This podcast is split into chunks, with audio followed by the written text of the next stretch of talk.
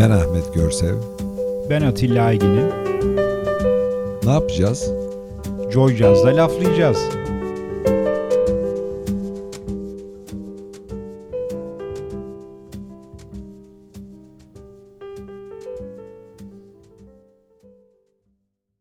Evet sevgili laflayacağız dinleyicileri.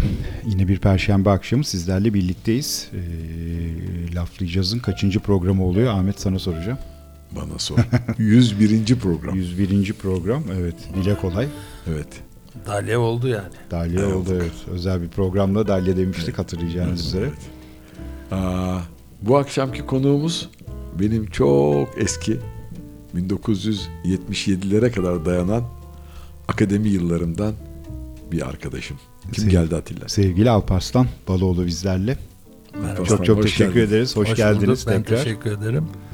Nasıl yapalım Evet. Ahmet? Bir, Valla eğitimle önümdeki mi girelim? ne eğitimle yapalım? gireceğiz ama bir gay ve doğumu var burada. Evet. Hem- 50, 1958.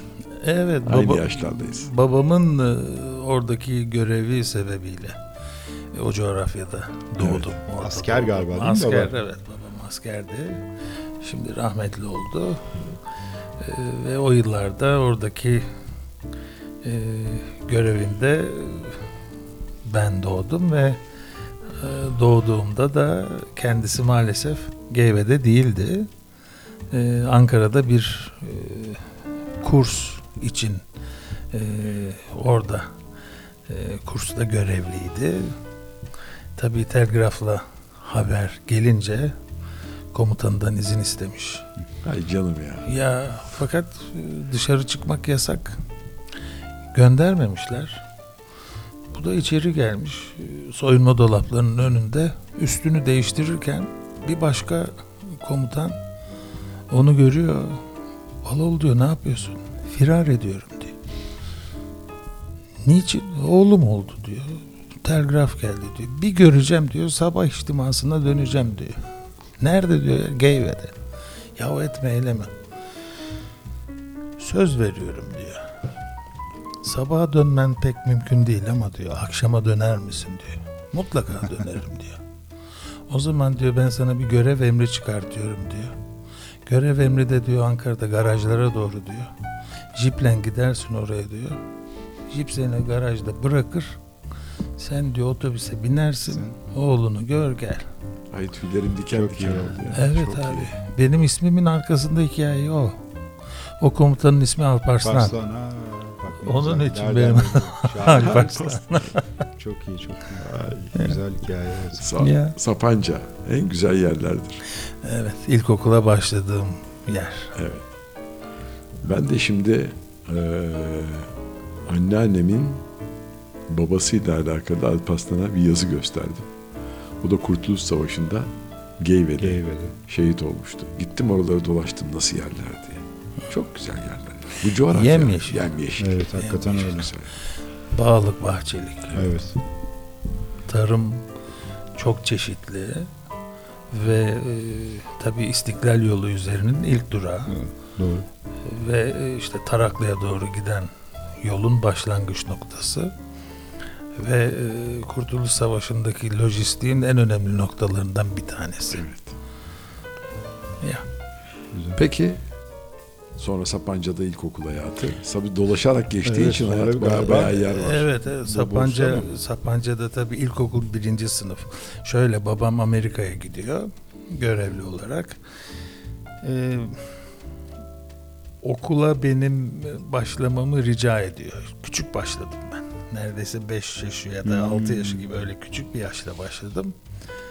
Hani e, pek baba hasreti olmasın da Hmm. okul hayatı bazı şeyleri kaplasın Oyalansın çocuk.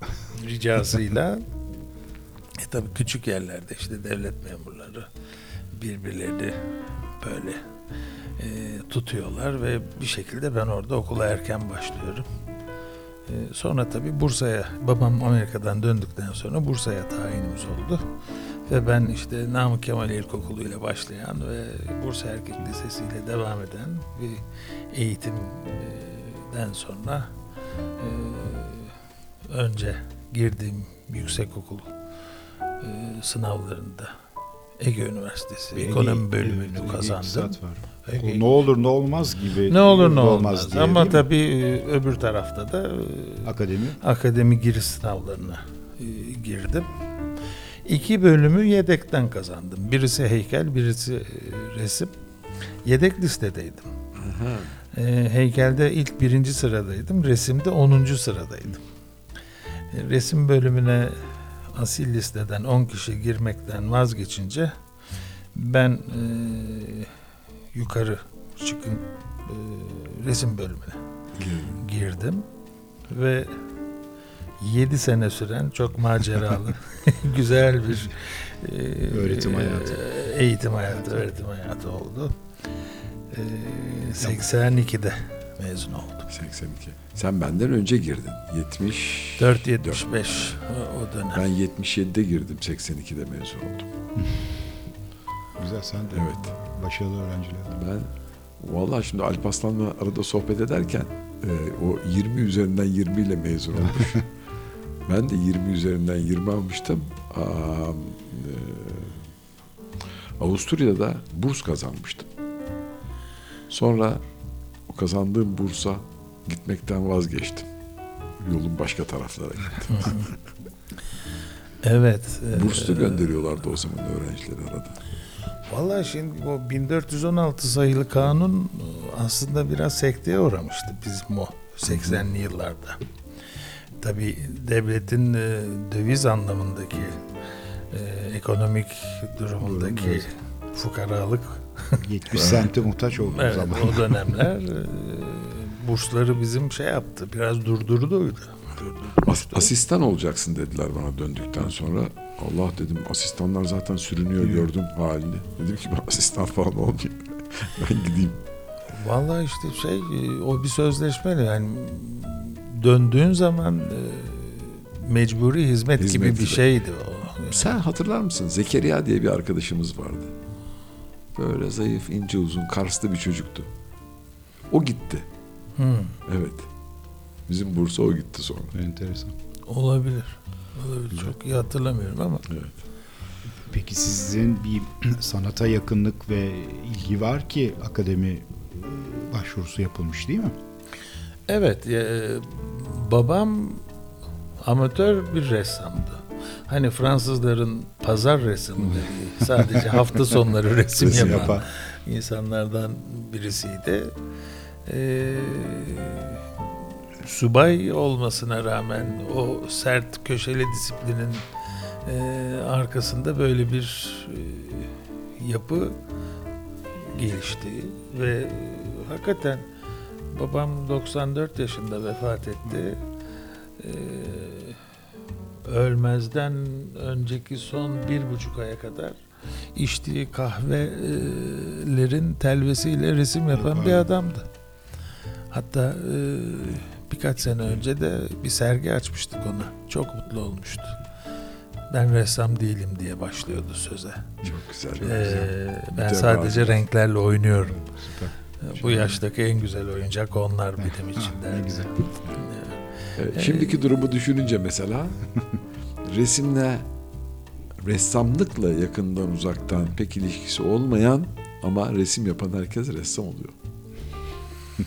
ben bunu gözlemliyorum. Vallahi Alparslan işte- kibarlıktan belki buna katılmayabilir. Ya ben de ben de özellikle bu e, yapay zeka denen programların gelişimiyle beraber e, sanatın geldiği bugünü ve gelecek olduğu, daha doğrusu gidecek olduğu e, merak ediyorum. Doğru. Önümüzdeki süreci merak Nasıl ediyorum. olacak? Yani İlginç sanatçı olacak. kimliği, tanımı nasıl olacak ve Evet. sanat ve sanatçı Sanat ne olacak? Ne olacak? tartışılacak, evet. Böyle- Şimdi bugün belki sanat ve zanaatkar üzerine tanışan, tartışan bir platform üzerindeyiz ama herhalde bir iki üç sene sonra e, yapay zeka, e, gerçek duyarlılık, insan duyarlılığı vesaire bunların üzerinde konuşuyor olacağız. Çok doğru.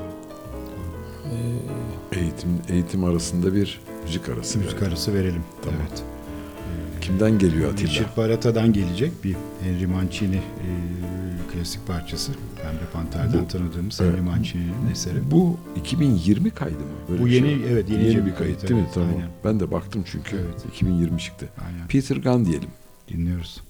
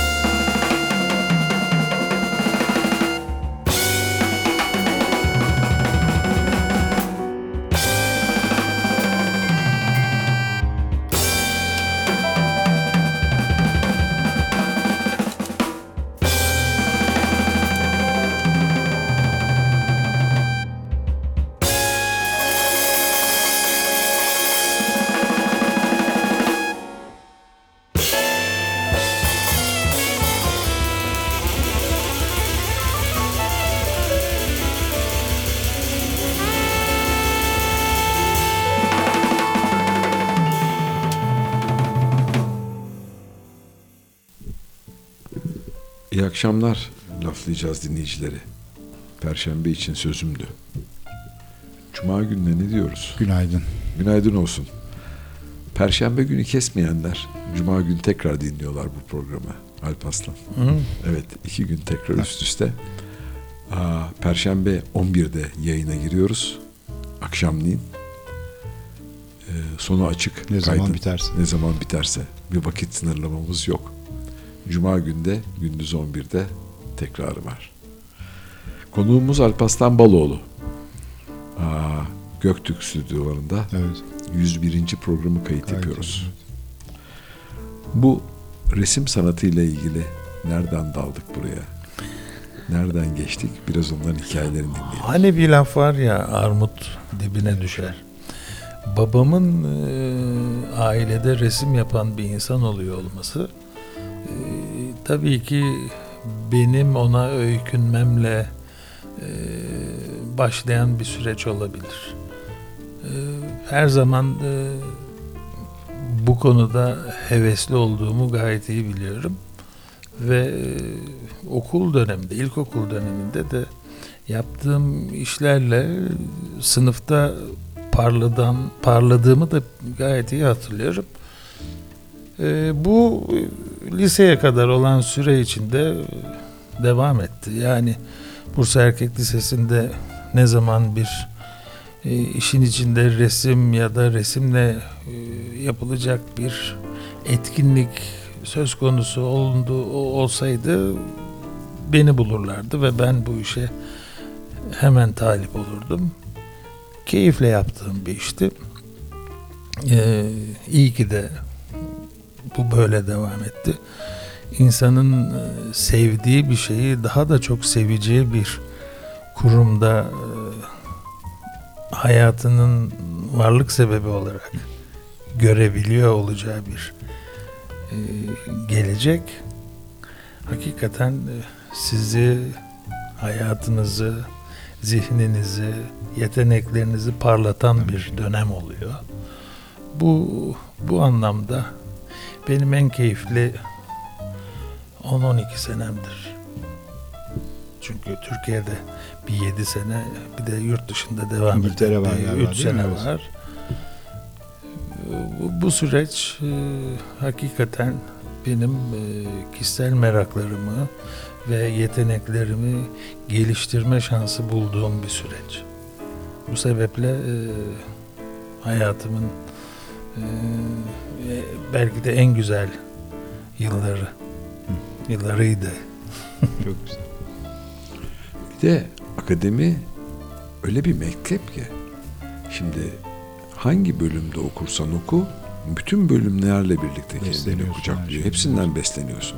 Hepimiz seramik bölümüne girdik, halı bölümüne girdik, işte heykele gittik, endüstri tasarımına gittik. Hepsi herkesin ortak dersleri de vardı zaten. Tabii, Ve onun temel haricinde- sanat eğitimi. Evet, temel sanat eğitimi. Çok kıymetli hocalar vardı orada. Evet. Temel sanat eğitimi. Çok sevdiğim Erkal Yavi vardı. evet. Rahmetli. Aa, Özer Kabaş. Özer Kabaş. Yani böyle hocalar bir daha zor Ali. Teoman Germener. Ay ay ay. Ya. Evet. Ee, ve ben e, şunu da söylemek isterim. Ee, akademinin e, bugünkü YÖK kontrolü altındaki çeşitli kurallarla devam eden e, üniversite oldu gerçi şimdi. Artık Güzel Sanatlar Akademisi yok. Mimar Özel Sinan Üniversitesi. Üniversitesi olduk. Tabii YÖK kurallarına bağlısınız. Bir bölümdeki öğrenci bir başka bölümün e, dersine misafir öğrenci olarak dahi katılamıyor. Çok, çok Bu acı. evet. Çok acı. Ben e, o yıllarda Bülent Özer'in mimarlık tarihi derslerini neredeyse kaçırmayan bir insandım ya. Benim ufkumu açtı e, adamın anlattıkları. E, kafamda yeni soru işaretleri oluşmasına sebep oldu ve e, her zaman e, minnetle anarım kendisine. E, kendine soru sorma yeteneğini ben Bülent Özer'le tanıştığım e, günlerde öğrendim. Evet evet. Bu önemli bir şey. Ve bir de şöyle bir şey vardı. Ee, ders okulda bitmiyordu akademideyken. Hocaların evlerine giderdik.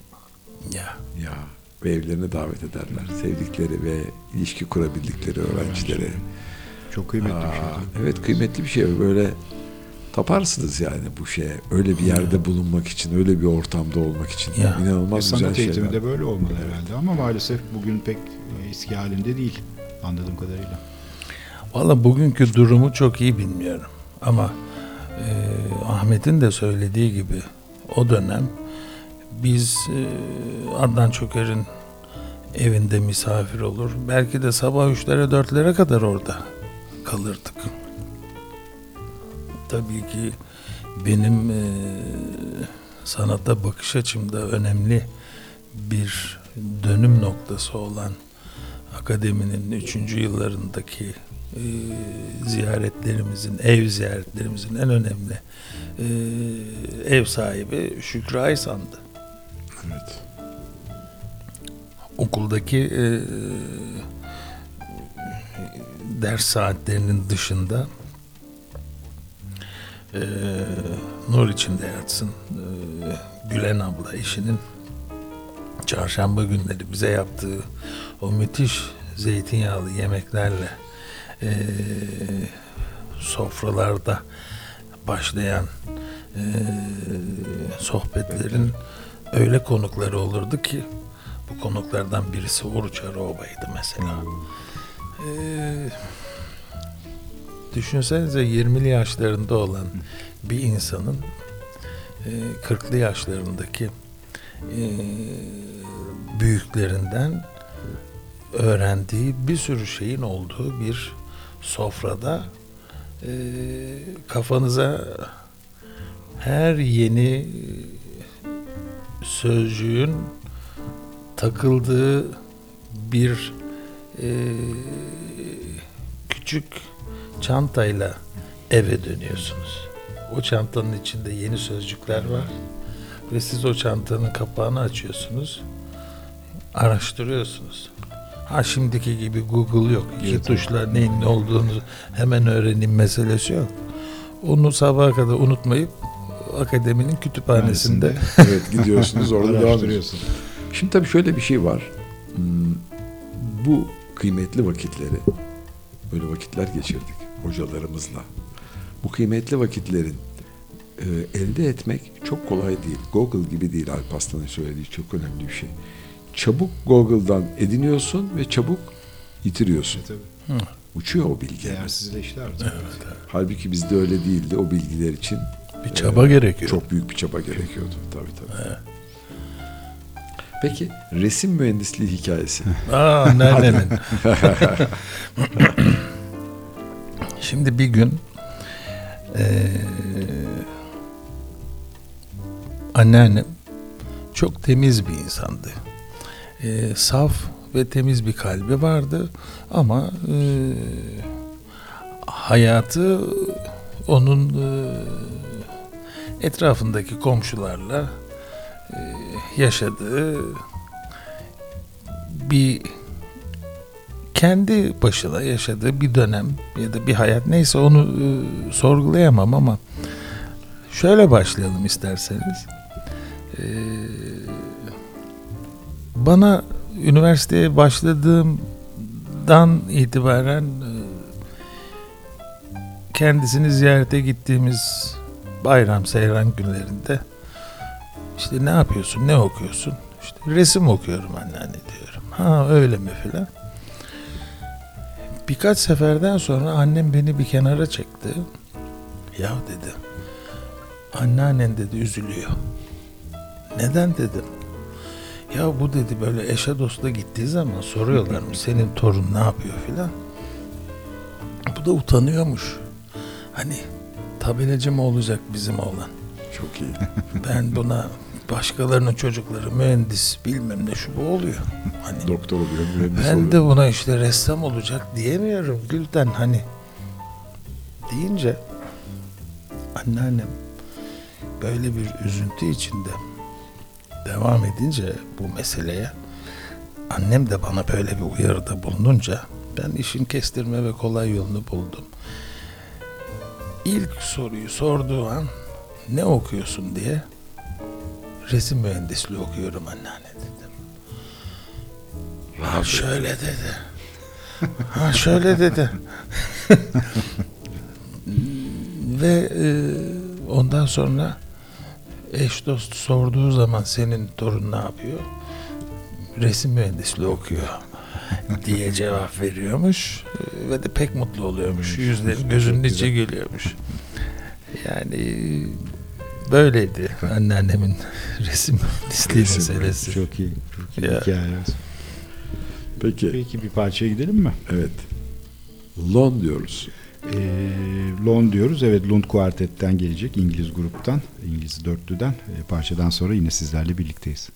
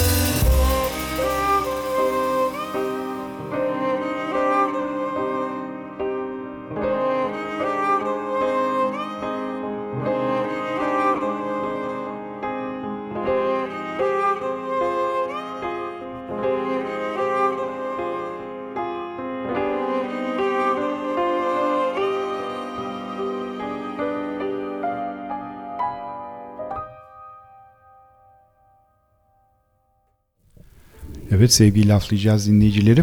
Kaldığımız yerden devam ediyoruz keyifli sohbetimize sevgili Alparslan Baloğlu'yla. Şimdi ilk sorularda eğitimi e, bitirmeye çalışıyoruz ama çok hoş sohbet oldu. Güzel hikayeler dinledik. Ee, O yüzden eğitimin akademi sonrasında bir kısaca alalım sizden İngiltere tarafını.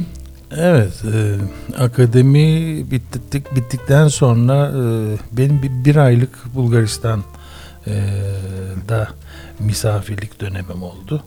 E, önemli bir Bulgar ressamının 100. e, ölüm yıl dönümü sebebiyle e, düzenledikleri bir etkinlikte e, yurt dışından misafir edilen öğrenciler vardı.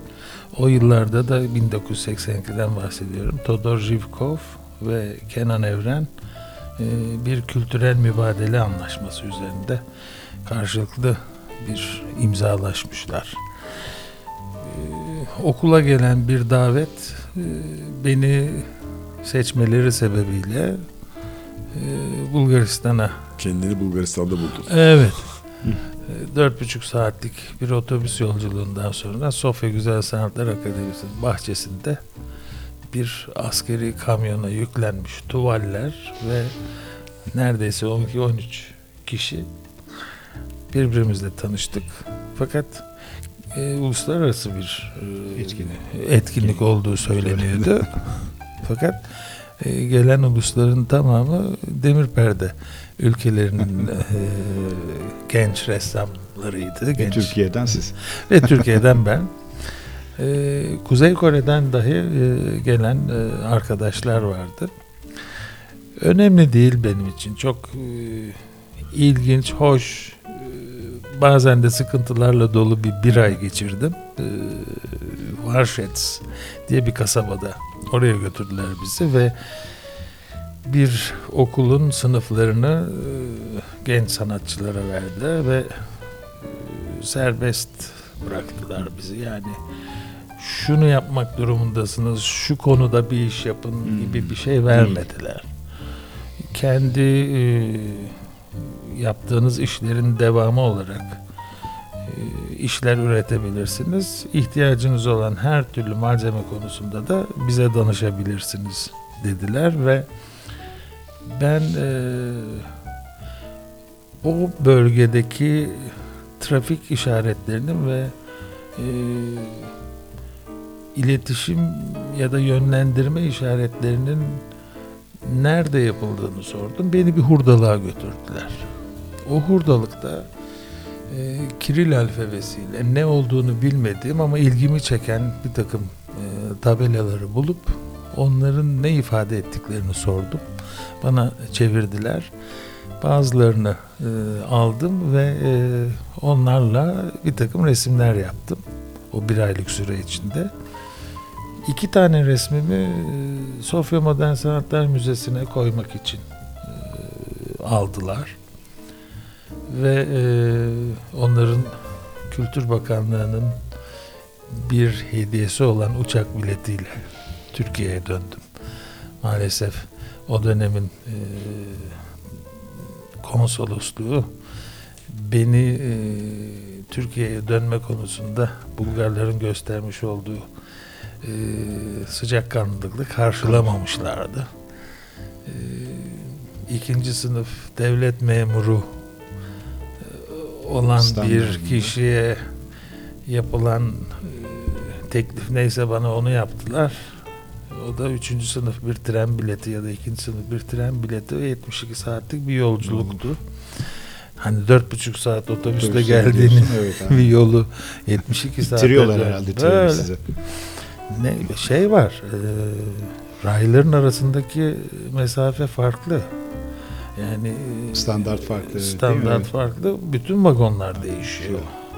Bütün vagonlardaki yolcuların değişmesi yaklaşık bir geceden bir sabaha kadar, kadar sürüyor. bir süreç alıyor. Sonra tekrar gümrüğe giriyorsunuz, çıkıyorsunuz filan. Bu sebepten dolayı. Neyse ama e, çıktığımda e, kararan yüzümü güldüren e, oradaki e, Sofya Güzel Sanatlar Akademisi'nin e, genç asistanlarından Bojider Boyerjiyev'in üzülme sen biz hallederiz lafı oldu. Ve e, onlar beni Türkiye'ye uçakla gönderdi. Bravo. Ondan sonra da tabii e, hazırlığını yaptığım bir e, ülkeye gitmek üzere tekrar e, bir süre İstanbul'da kaldım ama ondan sonra da İngiltere'ye gittim. Orada 3 sene yaşadım. Bu Ha- hangi şehirde Alparslan? Londra'da. Londra'da. Londra'da. Ee, tabii ki o dönem benim e, sanat pratiği içinde olduğum e, başlık Marcel Duchamp sonrası sanat ve e, biraz da Anglo-Sakson e, felsefe üzerinde yoğunlaşmış e, sanat eğilimleri olduğu için İngiltere benim için ilginç bir yerdi. Bu arada var olan İngilizcemi de e, böyle bir pratik süreçte geliştirmeyi de düşünüyordum.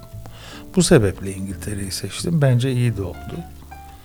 E, tabii ki herkes gibi e, legalite çerçevesinde siz e, oradaki oturma izninizi lisan kurslarına devam ederek bir süre devam ettiriyorsunuz, sürdürüyorsunuz. Sonra daha fazlası için bir şeyler yapmanız Yapmak lazım. Ee, hani gayrimeşru yolları var, beyaz evlilik vesaire şu bu. Ama e, bana yol gösteren iki arkadaşım vardı. Zafer Baran ve Faruk Ulay. Onların yaşadığı süreci bana tavsiye ettiler. O dönem Greater London Council bir burs veriyordu. Bu bursa e, müracaat ettim. Ki onlar da aynı bursla Goldsmiths College of Art'ta okumuşlardı, devam etmişlerdi e, eğitimlerine. Aynı başvuruyu yapıp e, interview'da, görüşmede e, ben de kabul edildim ve orada görsel iletişim ve e, sanatsal baskı e, atölyelerinde yüksek e, lisans yapma programına kabul edildim. Çok kıymetli bir iş o zaman için. Evet, evet. Ee, tabii biliyorsun Ahmet bizim e, resim bölümü öğrencilerinin hepsi bir e, pratik e, yapmak zorundaydılar. hı. Sertifika atölyelerimiz vardı. Evet, işte evet. vitray, halı, fresko, gravür, Evet. taş baskı. Benim ilgimi çeken alan baskı ile yapılan e, pratiklerdi ve linoleumdan tut taş baskıya kadar bütün o süreci e, çok keyifle tamamlamıştım ama eksik bazı alanlar vardı. Senin Bunlar- önlüklü halin hep aklımda. Ya. O atölyelerden Ya. çıkarken. Üzerinde bir önlükle çıkardın. Ama neredeyse hepimiz önlüklüydük. Evet, yani. evet.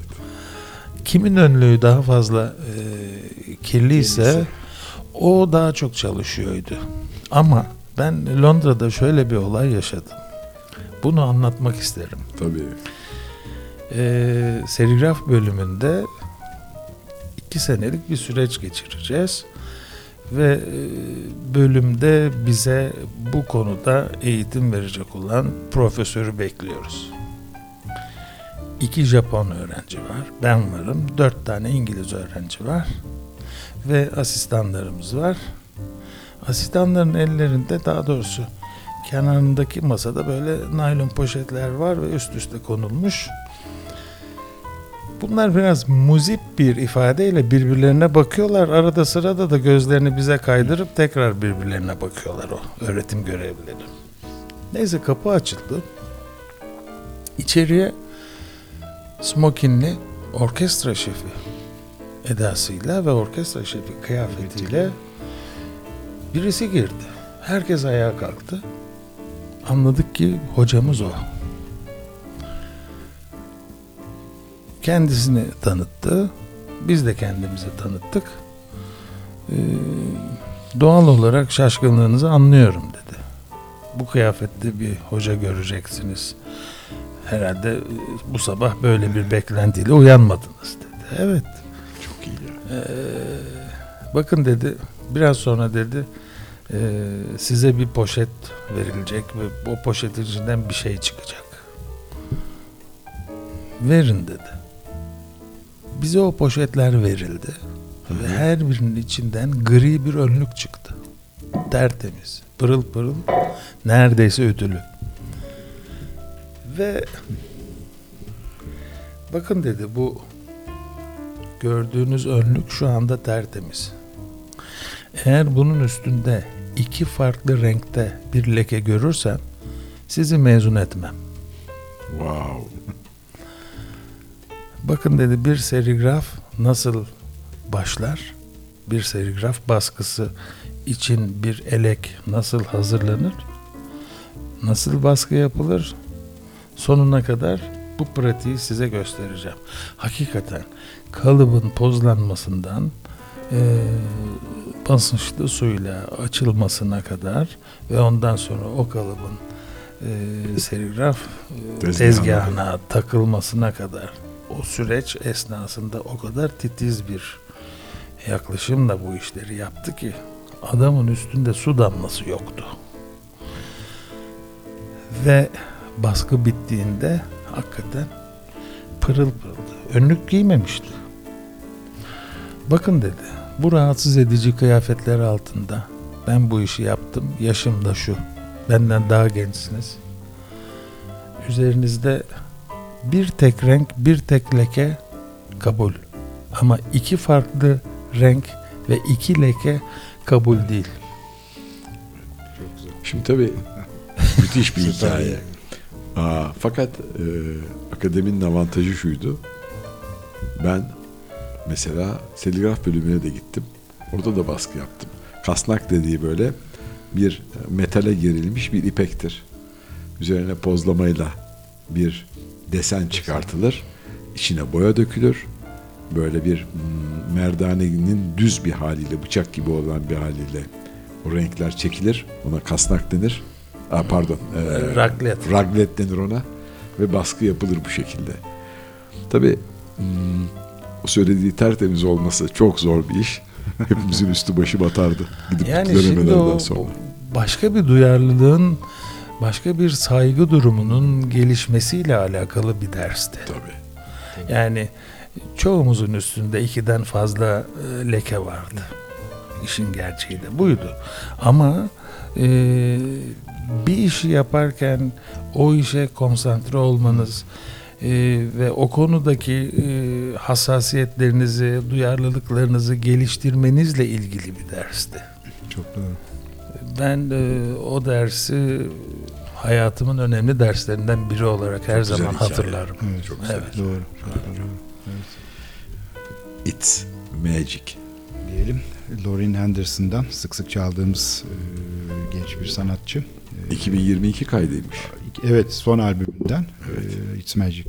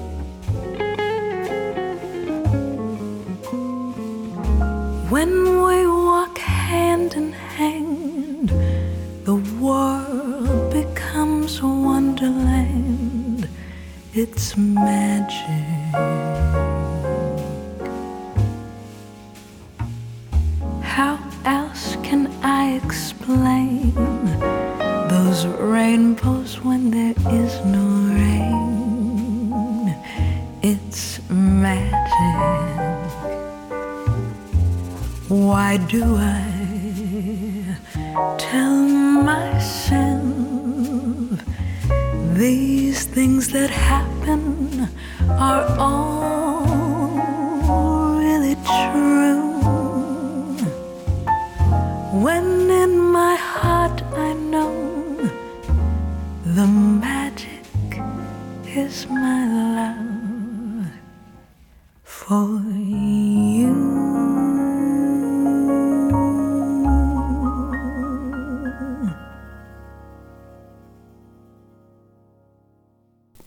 Laflayacağız dinleyicileri.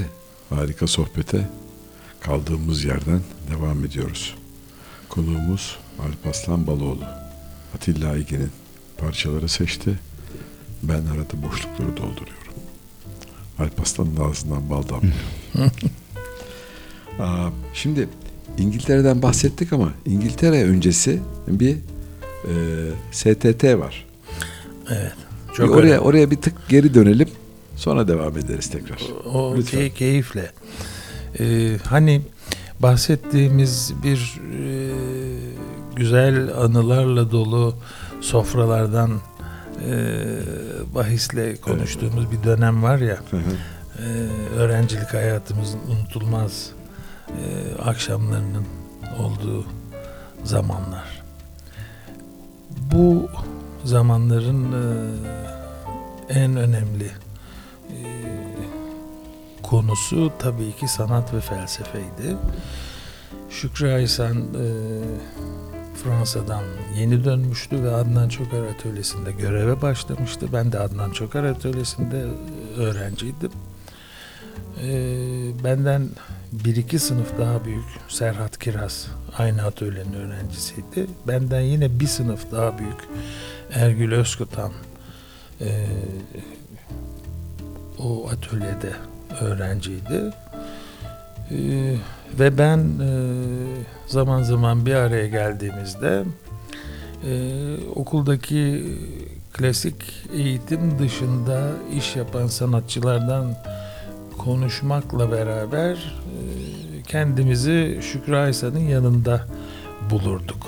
Tabii e, bu okuldaki sohbetlerin e, devamı evde olurdu. Şükrü, Şükrü Aysa'nın evinde olurdu ve bu konuşmaların e, devam ettiği o süreç içinde e,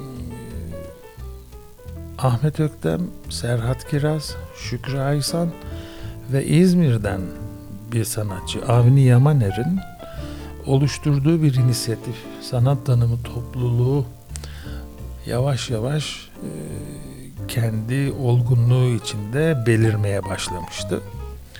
Ve e, bu topluluk Kazancı Yokuşu'nda e, Bilun Apartmanı'nda bir atölyede resmen bir süre sonra kuruldu ve e, sanatsal aktivitelerine başlamış oldu.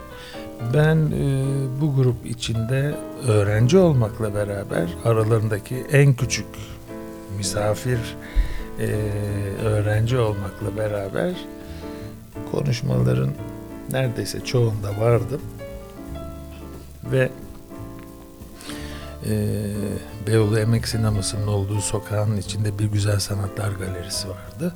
Orada bir sergi hazırlığıyla beraber sanat tanımı topluluğu ilk sergisini hazırlamaktaydı. E, O sergi içinde iki kişiye misafir sanatçı olma teklifi geldi. Bunlardan bir tanesi İngiltere'de yaşayan İsmail Saray'dı. Bir tanesi de bendim. Ee, benim hayatımdaki önemli motivasyon noktalarından birisidir o sergi. Ee, İsmail Saray, Şükrü Aysan, Ahmet Öktem, Serhat Kiraz gibi büyüklerimin yanında, benden daha tecrübeli insanların yanında e, olmak, anılmak hakikaten e, beni sadece o dönem için değil, neredeyse hayatımın daha sonrası için motive eden önemli bir süreçti. Ama sanat tanımı topluluğu e, bazı değişik dönemlerle kurulduğu günkü kadrosunu devam ettiremedi. Daha sonra farklı isimlerin katılmasıyla devam eden e, biraz daha farklı bir tarafa doğru evrilen e, sanatın ve felsefenin daha sert tanımlarıyla e, kendini devam ettiren bir akım olarak devam etti ama biz Ahmet Öktem, Ergül Özkutan, Serhat Kiraz e, bu etkinliğin dışında kaldık Kaldı. bir süre sonra. Ama Türk e, çağdaş sanatı için çok önemli bir yapılanma sürecidir ve o süreci yaşamış olmak hem e, Türkiye'deki e, çağdaş sanatın gelişimiyle ilgili bir envanterin önemli bir alanını kaplar hem de kendisinden sonra gelecek genç sanatçılara açtığı yolla Yol bir önem öneme haizdir. Çok güzel. Evet. Peki o zaman koridordan da bahsedelim. Abi. Koridor e, Serhat Kiraz, Ergül Özkutan, e, Ahmet Öktem, Yılmaz Aysan ve benim birlikte çıkartma gayreti içinde olduğumuz bir fikir olarak başladı. Sonra bunu olgunlaştırdık ve e, koridorun nasıl bir yapı olması gerektiği konusunda bir ortak akıl oluşturup koridorun bir e, gönderi yapıt örneği olmasına karar verdik. Koridor önce 35-50 boyutunda bir e, dosya içine giren e, sanat ve felsefe akımlarının Türkçe'ye çevirileri ve buna ilaveten çağdaş sanat konusunda üretmeye devam eden sanatçılardan istenilen sadece e, takipçileri ya da e, aboneleri aklıma gelemeyen sözcük oydu. Abonelerinin sayısı kadar üretilen Üretim yapan. miktarda sanatçılar tarafından limited olarak üretilen özgün yapıtlarla e, takipçilerine ulaşan bir e, gönderi yapıt olarak hayatına başladı ve bu aşağı yukarı 5-6 yıllık bir süreci kapsayan üretim e, dönemiydi. E, çok önemli bir e, dönemdir. Çağdaş sanat ve felsefe ile ilgili pek çok önemli ismin Joseph Kostut'tan tutun da Solloit'e kadar pek çok e, e, teorisyenin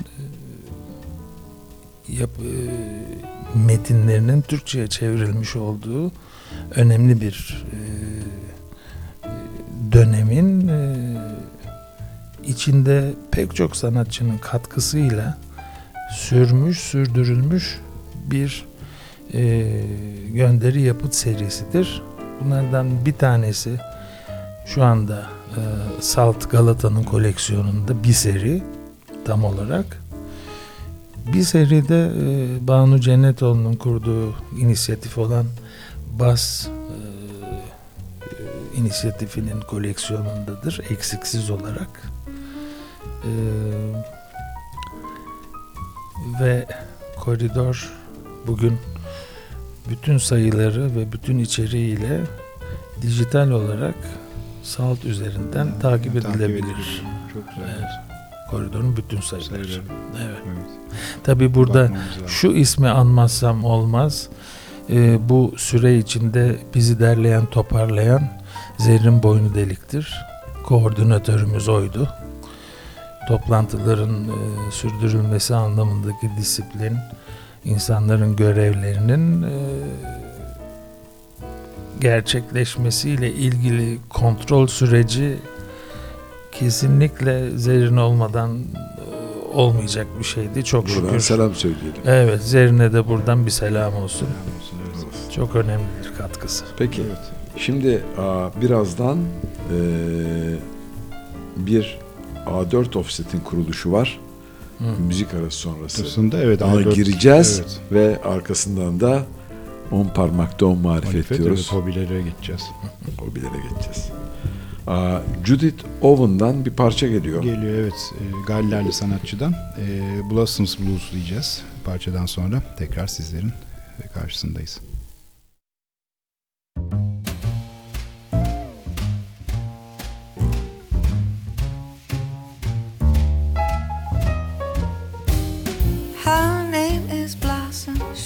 Raised in a lion's den.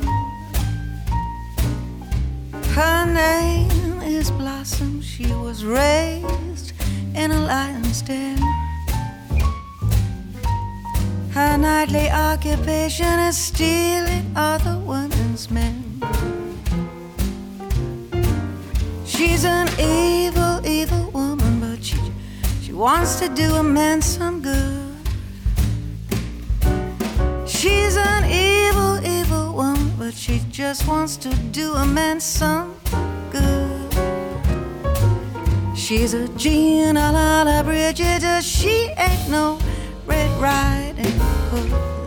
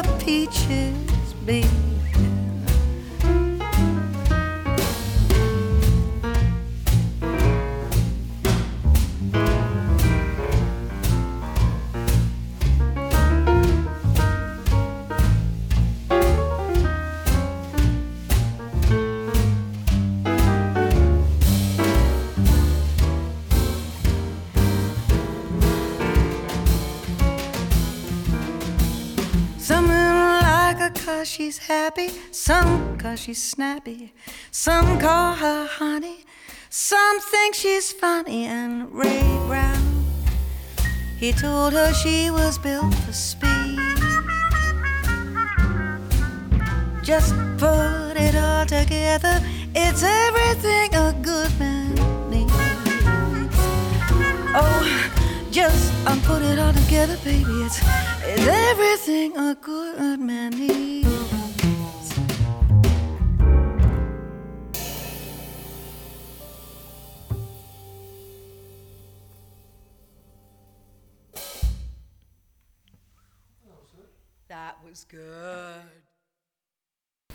Sevgili laflayacağız dinleyicileri. Kaldığımız yerden keyifli sohbetimize devam ediyoruz. Ee, konuğumuz sevgili Alparslan Baloğlu'yla. Ee, şimdi bir A4 offset'ten bir bahsetmek istiyoruz. Bu, bu soruyu isterseniz ona ayıralım.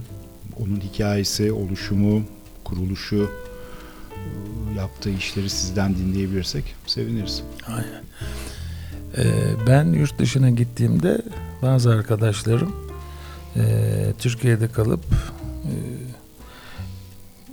çeşitli işlerle profesyonel olarak hayatlarını devam ettirmeye başladılar. Bunlardan çoğu da ama freelance grafiker olarak ya da küçük ya da orta ölçekli bir reklam ajansı kurarak e, benim yurt dışında geçirdiğim süreyi onlar Türkiye'de değerlendirdiler ve bu süreç içinde de e, tabii ki müşterilerinin baskılı iş talepleriyle de karşı karşıya kalmışlar. Ben bir e, tatil için 1984'te Türkiye'ye geldiğimde e, Hakkı Mısırlıoğlu ve Ahmet Öktem'le konuşurken e, ya ne yapacaksın, ne yapmayı düşünüyorsun diye sordular. Ben de e, sanatsal baskı tekniklerinin peşinde koşan bir adam olarak e, tam da bugün e, Süleyman Saim Tekcan'ın yaptığı e, Limited Edition sanatçı işlerinin basıldığı bir baskı atölyesi kurma hevesim olduğunu kendilerine söyledim. Ve bu bağlamda da sanatsal serigrafi konusunda da çalıştığımı onlarla paylaşırken aman dur dur dediler. Niye? Dedim ya iyi hoş sen baskıyı seviyorsun, biliyorsun ama e, serigrafi ile uygulayacak olduğun işlerin buradaki e, talep oranının ne olduğunu farkında mısın? Evet durum çok parlak değildi. Ne gravür, ne taş baskı, ne serigrafi, ne e, diğer baskı teknikleri, sanatsal baskı teknikleri pek de o kadar talep edilen Bir bir değil durumda ki. değildi. E, biraz beni frenledi bu konuşma. E, bak dediler burada bir e, ihtiyaç var.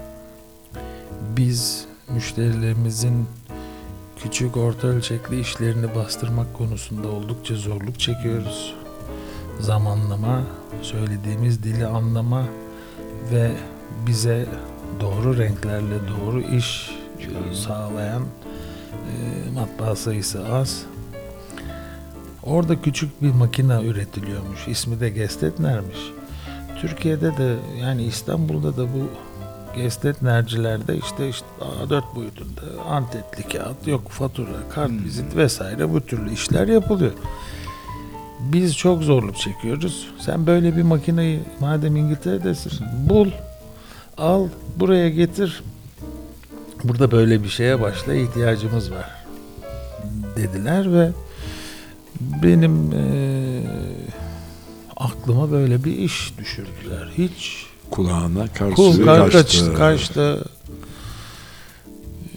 Döndüm ve okuldaki hocama dedim hocam böyle bir durum var. Ben memlekete döneceğim ama e, bir offset baskı konusunda bana yardımcı olabileceğiniz atölye var mı? Vallahi yok dedi. Yani bir tane var eski bir makina ama çok istiyorsan seni staja gönderelim. Yani bir takım kardeş kurumlar var. Oraya git ve orada bu işi madem ki merak ediyorsun öğren. Ve ben e, matbaaya bu anlamda ilk kez e, bana sağlanan bu imkanlar çerçevesinde Londra'da girip çıktım. Orada öğrendim bu işi. Ve bu arada da tabii e, ikinci el o söylenilen makine Gestetner onu arıyorum.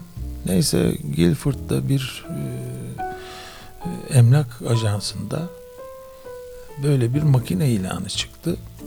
Onu aradım. E, makineyi sattığını söyledi. Makine haftada bir gün kullanılan çok temiz bir makineymiş. Oraya gittim. Guildford'da makineyi gördüm.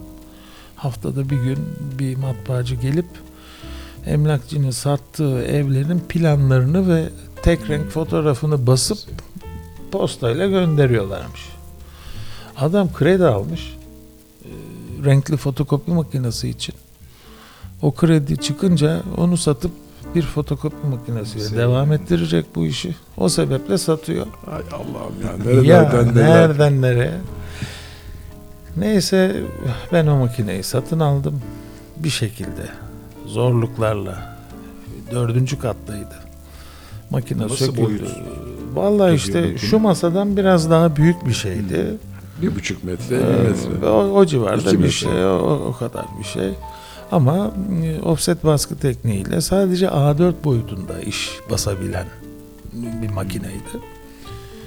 Ee, ben de pek öykünürdüm caddedeki o street printerlarda ee, basılan antetli kağıtlar yok zarflar işte insanların isimlerine özel kağıt bastırması ee, zarf bastırması kendi kart vizitlerini bastırması hoşuma giderdi ama şunu ıskalamışım ki yani bu bir kültür meselesi yani siz İstanbul'da bir cadde e, matbaası açtığınızda kapıdan geçen ve içeri giren ben kendi adıma bir antetli kağıt bastırayım mektuplarımı ondan yazayım işte kendi adıma bastırdığım bir zarfla Zarfa bunları koyayım. göndereyim böyle bir şey olmadı o böyle bir şey olmadı ama e, neyse ki benim aklıma bu fikri soran arkadaş fikri sokan arkadaşlarım beni yalnız bırakmadılar hakikaten e, bu manada bana çok yardımcı oldular. Ben o makineyi Türkiye'ye getirdim. Kazancı yokuşunda 26 metrekarelik bir küçük dükkanda benim matbaacılık hayatım Böyle başladı. başladı. Sonra bir askerlik dönemi oldu. O dönemde kardeşim e, kısa sürede öğrendiği bilgilerle ben askerden dönünceye kadar matbaayı ayakta tuttu. Sonra o e, eğitimini bitirdi. Mimar olduktan sonra hiç şantiye e, deneyimi vesairesi yoktur. Gel dedim birlikte devam ediyoruz. O A- günden beri A4 A- oradan Alptekin'le A4 e, sonra öğrencilerimden birisi bana şunu sordu. Hocam dedi Alparslan Baloğlu'nda dedi dört tane A harfi var. Acaba onun için mi A4 koydunuz? Aa, Aklıma hiç gelmemişti. Ee, ya dedim böyle bir şey hiç düşünmedim. Sadece makinenin kapasitesi sadece A4 boyutunda iş basabiliyor. Oradan dolayı. Evet öyle başladı. Ee, sonra süreç içinde A3 bir makinamız oldu. Ee, A2 bir makinamız oldu ve şimdi e, hayat A1 bir makinayla ve A2 bir makinayla devam ediyor. Fakat Alparslan tabii senin aa, bilmediğin bir de bizim dışarıdan duyduğumuz bir şey vardı. Bu Ne? şeyde eee, bu matbaacılık serüveni içinde. bütün fotoğraf basanlar ve fotoğrafa ilgisi olanlar ve iyi bir şey bastırmak isteyenlerin hepsi senin adresini gösteriyorlardı. Yani bunu belki duymuşsundur başkalarından da Evet. ama aa, ben hep senin yerine hiç gelmedim bugüne kadar ama bütün insanlardan tek adres olarak sonunda geldikleri noktanın orası olduğunu biliyordum. Çünkü orada çok iyi işler yapılıyordu. Evet. E, Aragüler'den tutun e, pek çok e, Türk fotoğraf sanatçısının siyah beyaz ve renkli fotoğraf kitaplarını bastık. Ama bu bağlamda e, samimi olmak lazım. E, sadece A4 offset değil, e, eğer ismini söylememde bir e, sakınca yoksa Offset Yapım Evi ve Mas Matbaası da önemli katkıları olan iki matbaadır.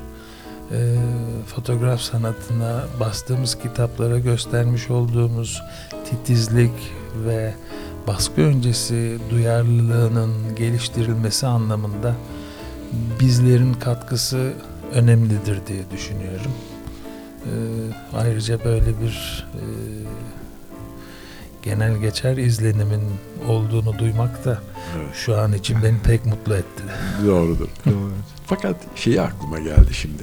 Bu bu kadar titizlik ve bu kadar kaliteyle ve bu kadar ihtimam gösterilerek yapılan işlerin yanı sıra biz akademide okurken akademiye koltuğunun altında hmm, müze kitaplarıyla gelen satıcılar vardı.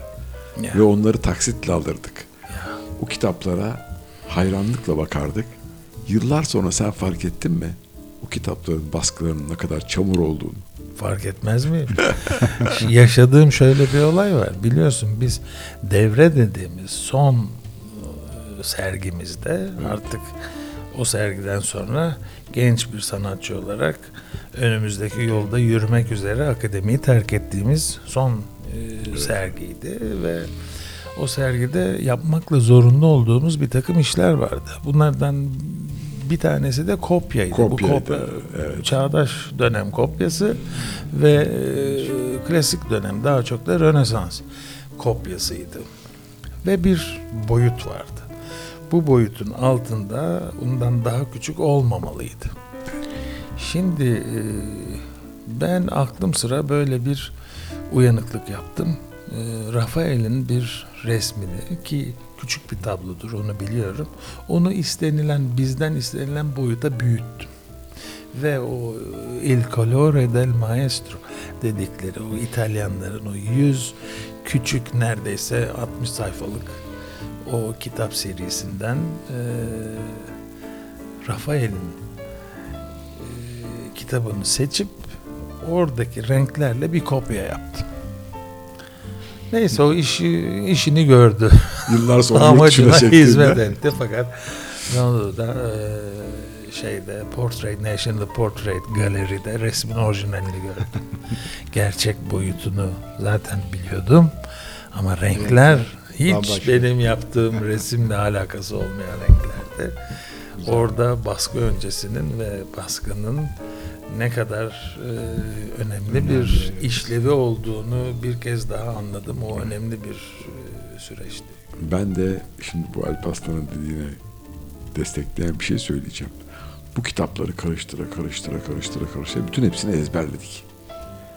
Yıllar sonra Fransa'da, İtalya'da, İspanya'da, her gittiğim yerde, aa, Almanya'da müzelere gittim. Gerçek eserleri görünce. Şimdi gerçek eserleri görünce ya bu hakikaten o muydu diye o hale geldiğimi hatırlıyorum. Şaşkınlık içinde hatırlıyorum yani. Sorma yani. Evet.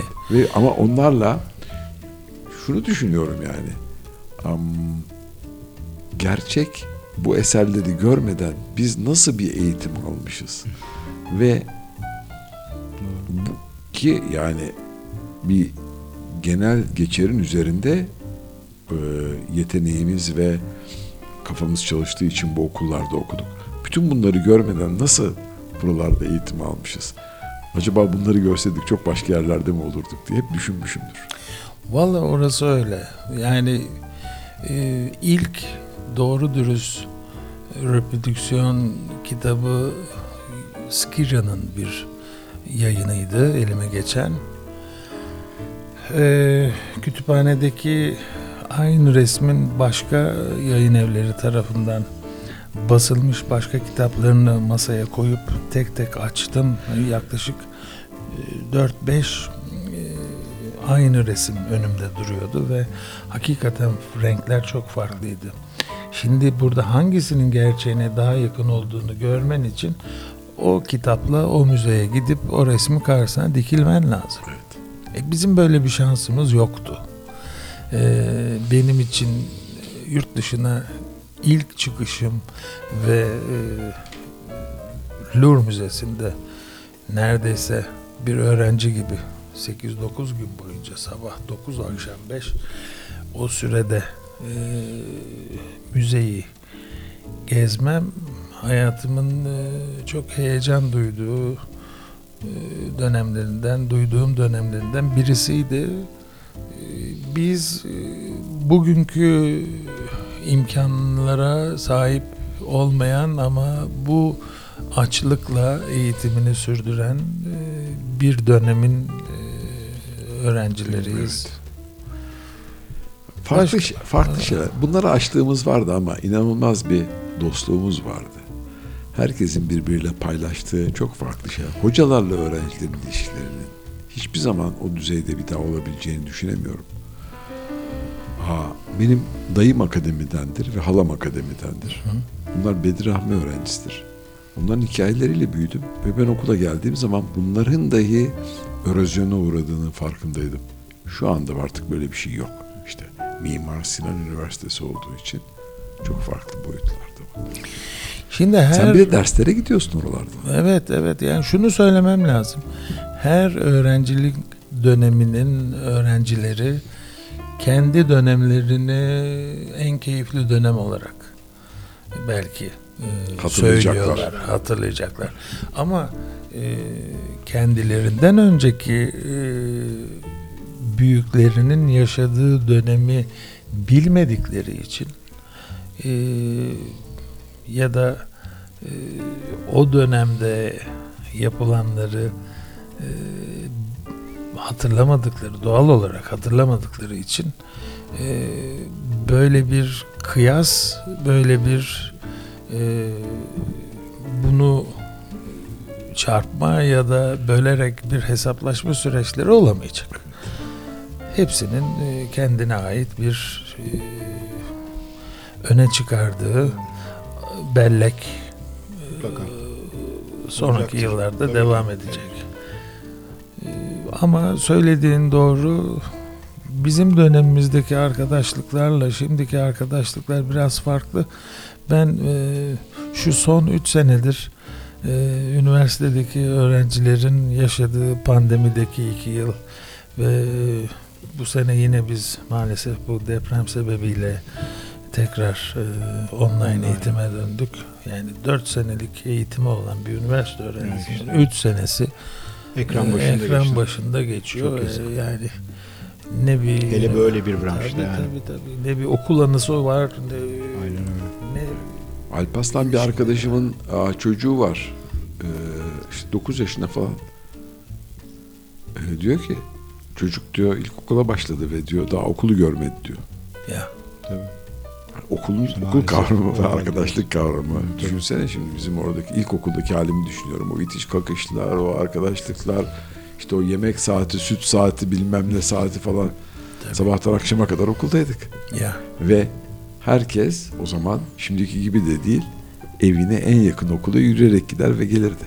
ya Servisler, mervisler. Ben şimdi mesela bazı çocukları görüyorum serviste. Sabahın köründe almış. Kim bilir kaç saattir dolaşıyor çocuk. Uyuyor serviste. Aynen öyle. Aynen öyle maalesef. Farklı bir e, dönem yaşadılar. E, yaşadıkları dönemin e, eksikliklerini kapatan başka şeyler mutlaka var. Yani işte bir Google var hayatlarında. E, birbirleriyle yaptıkları yani altlı üstlü e, bir apartmanda altlı üstlü iki dairede oturup birbirleriyle chat yapan e, Çocuk gençler, çocuklar var, çocuklar var. Yani Maalesef. Şimdi e, baktığın zaman buna tabii ki e, pek de hoş olmayan bir e, Devir. devir. Hakikaten öyle. Hakikaten. Evet. Peki. Bir, bir ara verelim. Ee, Bir soluk bir alalım. 2022 parçası gelsin. Soluk alalım. Catherine Russell'dan geliyor. Send for me diyoruz.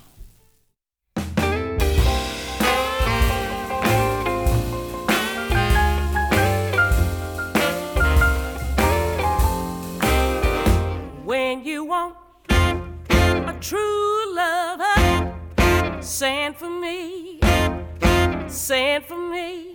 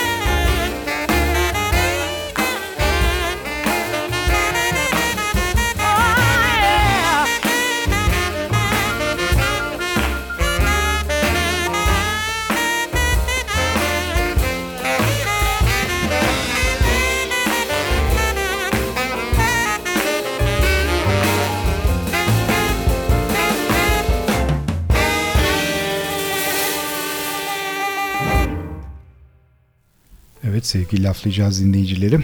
Alparslan Baloğlu'yla e, bal gibi sohbetimiz e, devam ediyor bu akşam. E, bizi dinleyenlere keyifli bir sohbet ol- olduğunu düşünüyoruz. Şimdi her zaman yaptığımız gibi tabii eğitim dedik, kariyer dedik. Çok güzel hikayeler eşliğinde buraları geçtik. Birazcık da hobilere gelelim. Hem de dolu dolu geçtik. Dolu dolu geçtik. Sizin ciddi anlamda bir e, yemek kültürü e, sevdalısı olduğunuzu da biliyoruz. Birazcık buradan e, bahsedelim mi? Tabii. Şimdi e, bütün bunların e, başında, bütün bunların müsebbibi olarak ben her zaman e, babaanneme bir gönderme yaparım. E, Biz evinde yemek pişen, yemek yapılan bir e, aileydik. Babam e, subay olduğu için onların e, mecburi hizmetleri varmış.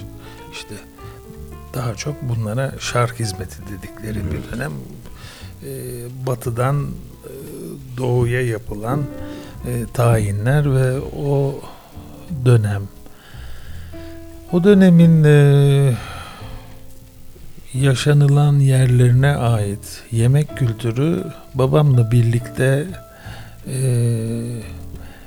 babamın tayin olduğu yerlerde ona arkadaşlık eden e, babaannem tarafından e, yakın e, takibe alınmış bir e, mutfak kültürü ve biz e, evimizde bu sebepten dolayı çeşitliliği çok olan bir e, beslenmeyle büyüdük.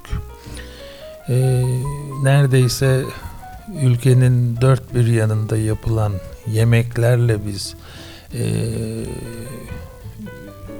öğünleri geçiriyorduk. E, babaannemin bu işe katkısı çoktur. E, kendisi e, bizimle birlikte yaşadığı için evin yemek ihtiyacını Babaanne karıştı. babaanne Ay gelinin benim. üstünden alsın düşüncesiyle hep o yaptı. Ve biz e, kendimi bildim bileli küçük yaşlarımdan itibaren hep babaannemle birlikte pazara çıktık. Ve ben e, pazarda nasıl alışveriş yapılır? Pazarda e, alışveriş yapmanın incelikleri nelerdir? Çok kıymetli işler. Getir yoktu o zaman çünkü. Ya tabii. Ya. tabii ya. Sen sadece gördüğün bir resmin üstüne tıklayıp bir şey satın almıyordun. Tabii.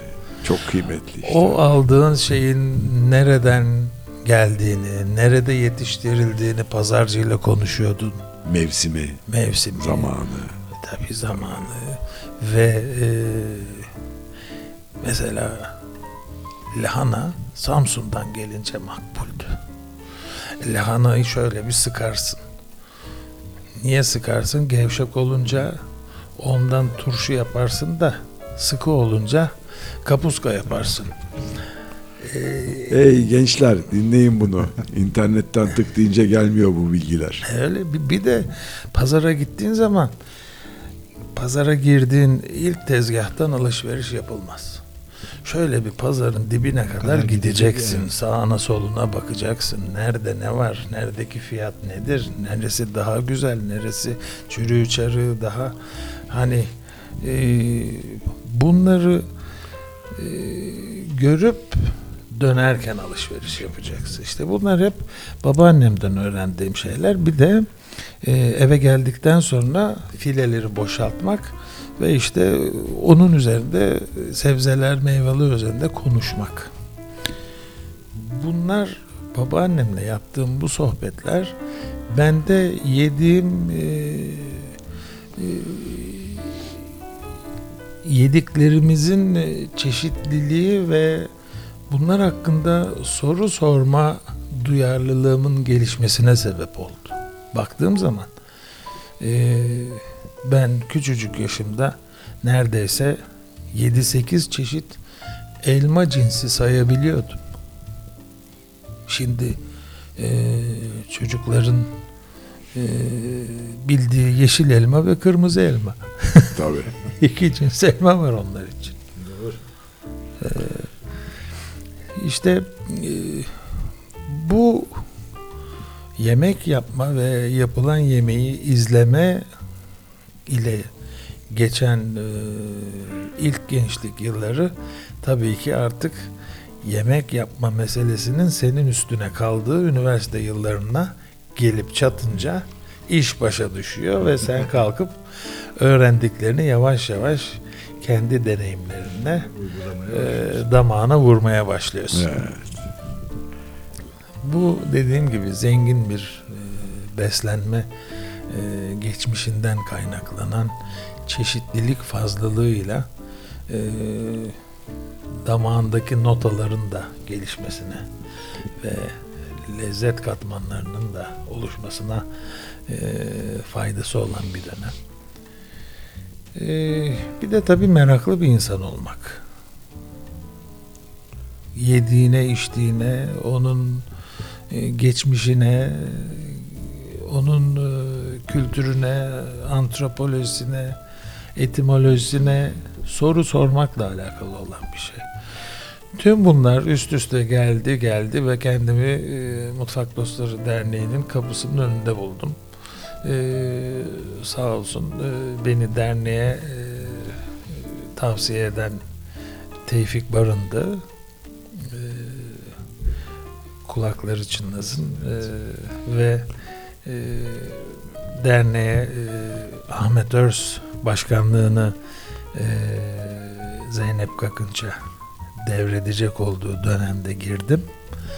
Ve e, Zeynep Kakınç hemen e, ikinci başkanlık yılından sonra beni yönetim kuruluna davet etti ve 8 senelik bir yönetim kurulu üyesi sıfatıyla birlikte Mutfak Dostları Derneği'nde çalıştık ve e, geçtiğimiz yıl e, Zeynep Hanım e, bu görevi bana devretmek arzusunda olduğunu ifade etti. Biraz da ısrarcı oldu. E, arkasında 32 yılı e, barındıran Türkiye'nin ilk Yeme içme mutfak kültürü. kültürüyle ilgili derneğinin, s- sivil toplum kuruluşunun e, başkanı olmak önemsediğim bir durum haline geldi. Kabul ettim ve bir seneden bu yana yönetim kurulu üyesi arkadaşlarımla e, yaşadığımız e, e, kesintili, fasılalı e, olaylar ki biliyorsunuz bunlardan bir tanesi pandemidir. Pandemi. Ee, benim başkanlığımın e, maalesef sürpriz e, gelişmelerinden bir tanesi de son dönem yaşadığımız bu deprem felaketi. Ee, ama her olay karşısında farklı bir tavırla, farklı bir refleksle e, ayakta durmayı öğreniyorsunuz. Biz de tabii Mutfak Dostları Derneği olarak böyle bir süreci nasıl e, kontrol altına almalıyız, neler yapmalıyızı sorarak e, bu süreci yaşadık, doldurduk.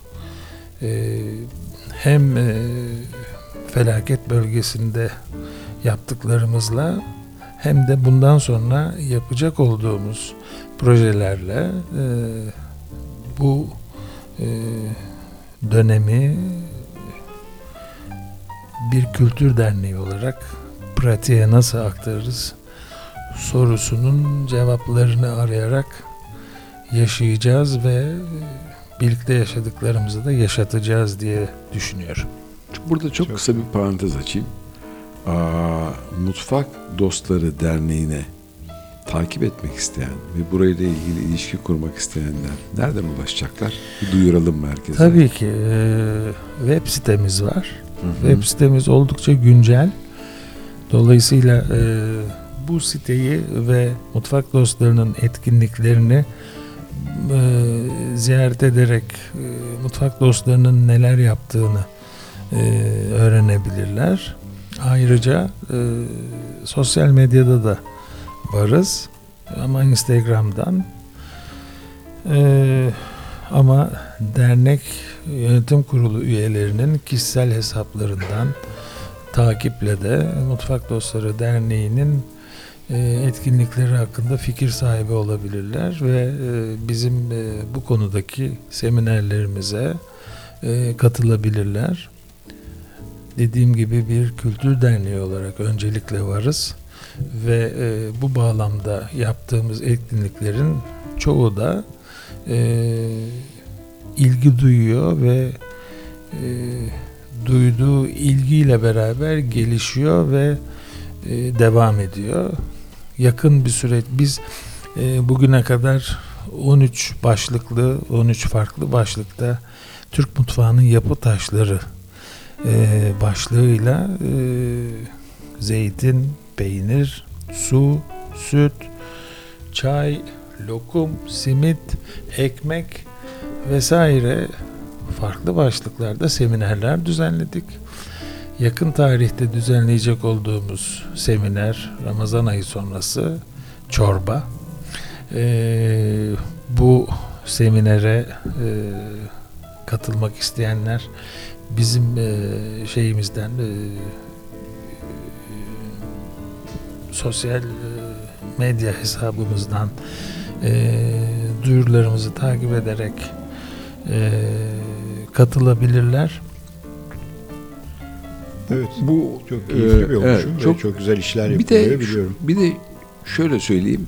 Aa, gençlerin bazılarında aa, kaybolmak üzere olan değerlere sahip çıkma gibi biraz böyle gözünü açmışlar da böyle bir şey var.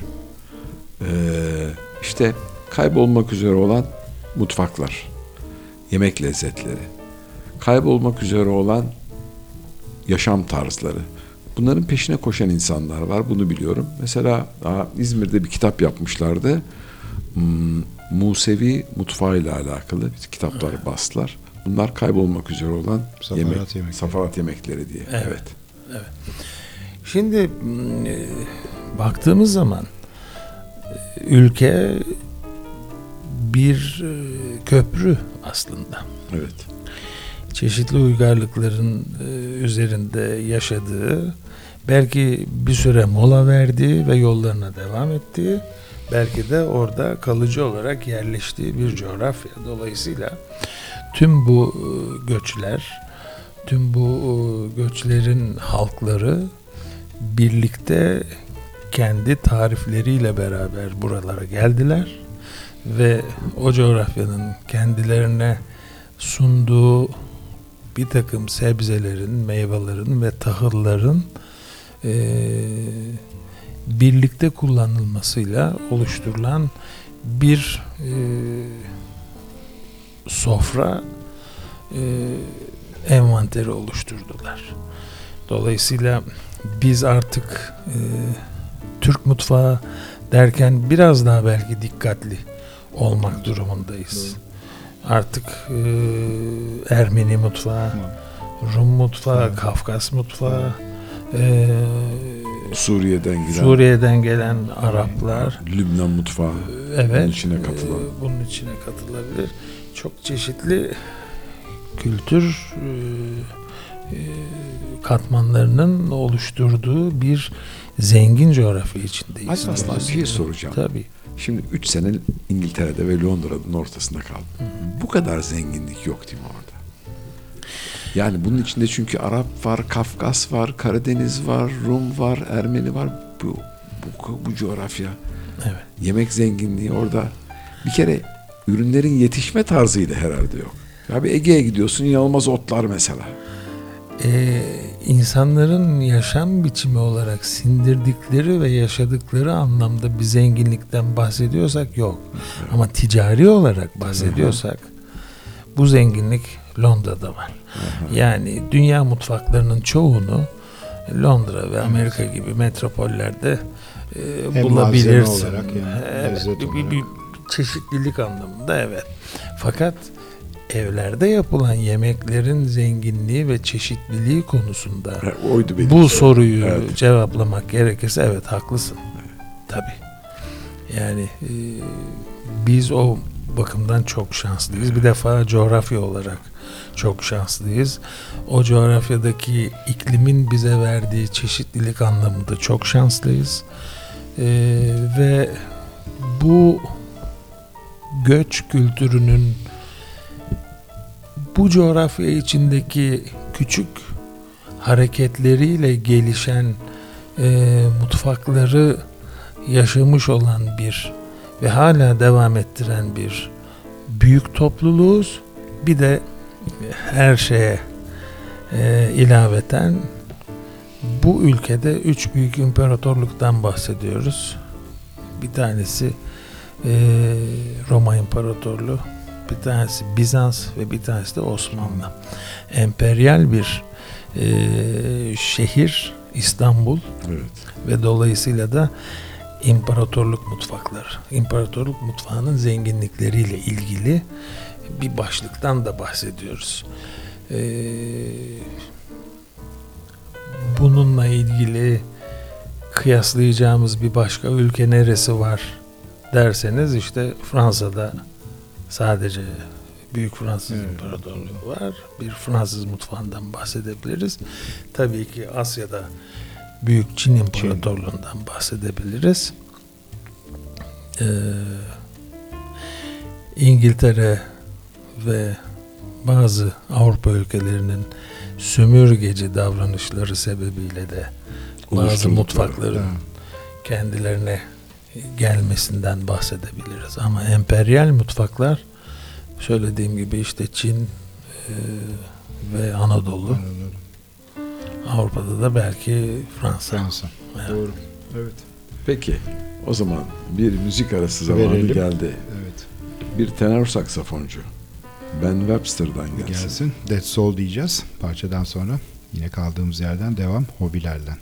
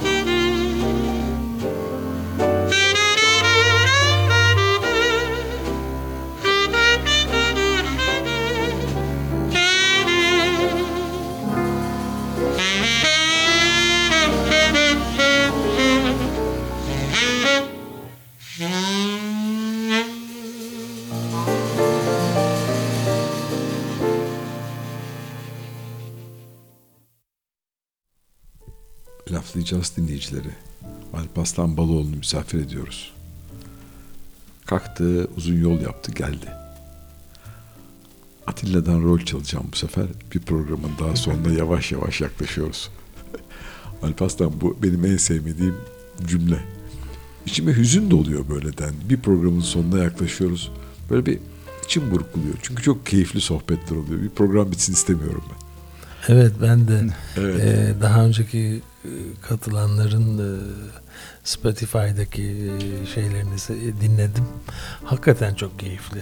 Çok çeşitliliği olan bir yelpazede e, bunu yapıyorsunuz. E, bence bir izlenirlilik e, rekoruna doğru gidiyor galiba program.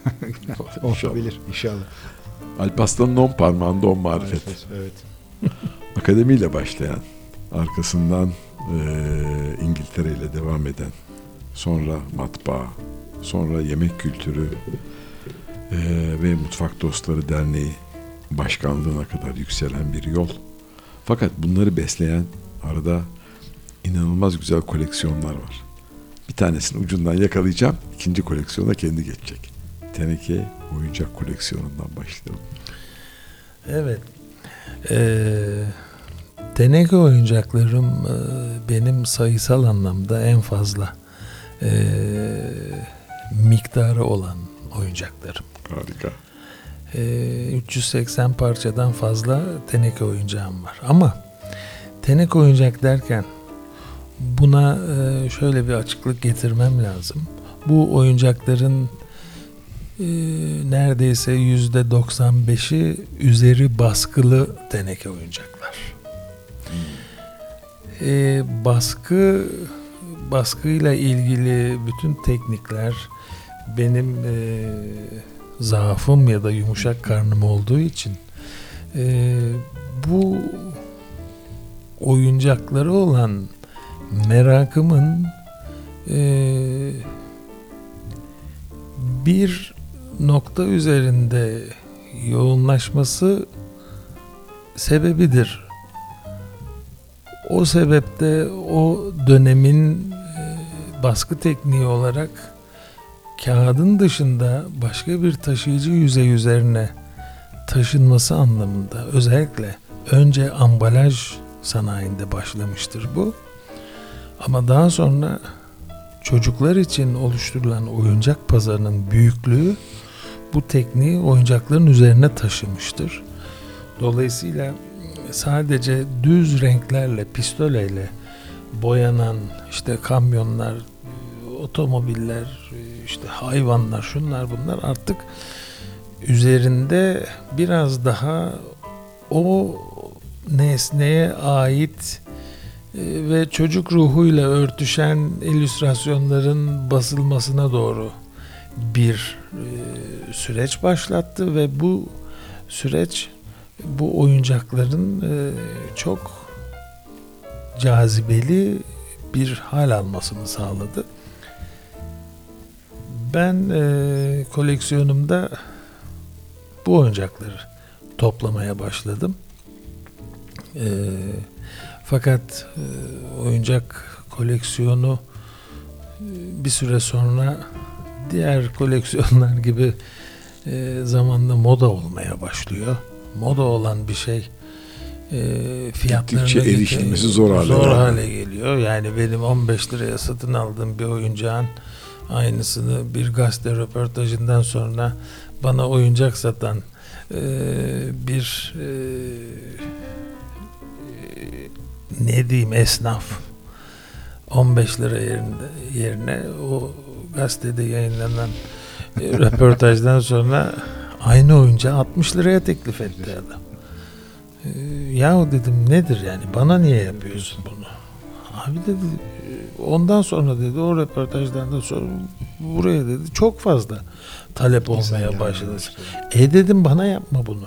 Yani. E, Yani Ama bak işte şudur kendine göre bir takım mazeretler ama e, bu moda meselesi ya da göstermelik koleksiyonerlik gerçek koleksiyonerlerin e, maalesef aleyhine çalışan bir durum oluyor bir süre sonra.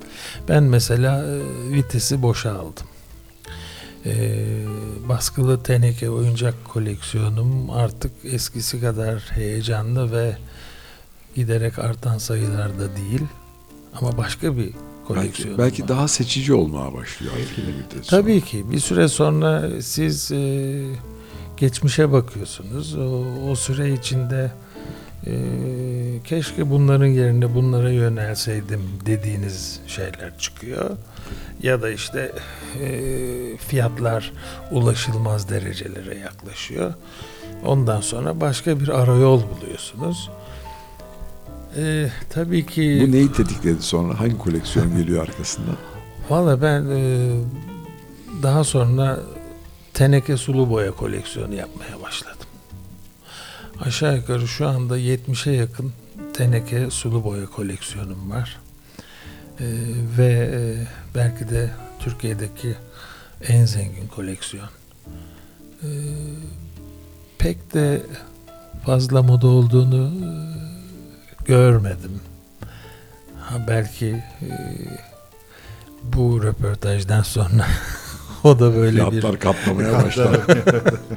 öyle bir şey olabilir ama e, teneke oyuncak e, artık yerini bende e, teneke sulu boya kutularına bıraktı. Evet. Bu röportajdan sonra bizim dinleyicilerimiz e, ticaretle uğraşan insanlar değil. Daha çok bunlar buldukları şeyleri sana gönderirler Alparslan. Evet. Valla böyle şeyler oluyor. Olmaz mı? Ee, hakikaten ben bir arkadaşımın arkadaşı tarafından çok önemli bir yerli oyuncağın, çok az miktarda üretilmiş bir yerli oyuncağının bana e, gönderildiğine şahit oldum. Ya bu böyle duruyor. Pek de anlam veremiyorum. Niçin bende duruyor ama bir şekilde duruyordu. Ama sizin için bunun anlamı çok önemli. Ben bunu size göndermeyi istiyorum diye telefonla beni aradı. Bir arkadaşımın arkadaşı. Ki arkadaşım ona bahsetmiş. Vallahi ezile büzüle kabul ettim. Hani ben buna nasıl teşekkür ederim diyerek. Ve hakikaten kargodan geldi. Ay canım. Ya, Kıymetli ya yürekler çok, var. ya. çok, çok, var çok. Peki her gün burnumuzu sildiğimiz bir tane selpak ismi öyle oldu şimdi. Bir selpak versene, bir jilet versene gibi. Halbuki jilet ve selpak moda. Aa, mendil koleksiyonu var bir de. Öyle bir mendil Evet. versene burnunu silimli olmayak bir koleksiyon. İlkokula başlarken annem bana bir mendil verdi. Ya aile ne kadar kıymetli. O zaman öyle şeyler vardı. evet. Var. Ve dedi ki bak dedi sen artık büyüdün. Bu mendil senin yakın bir okul arkadaşın.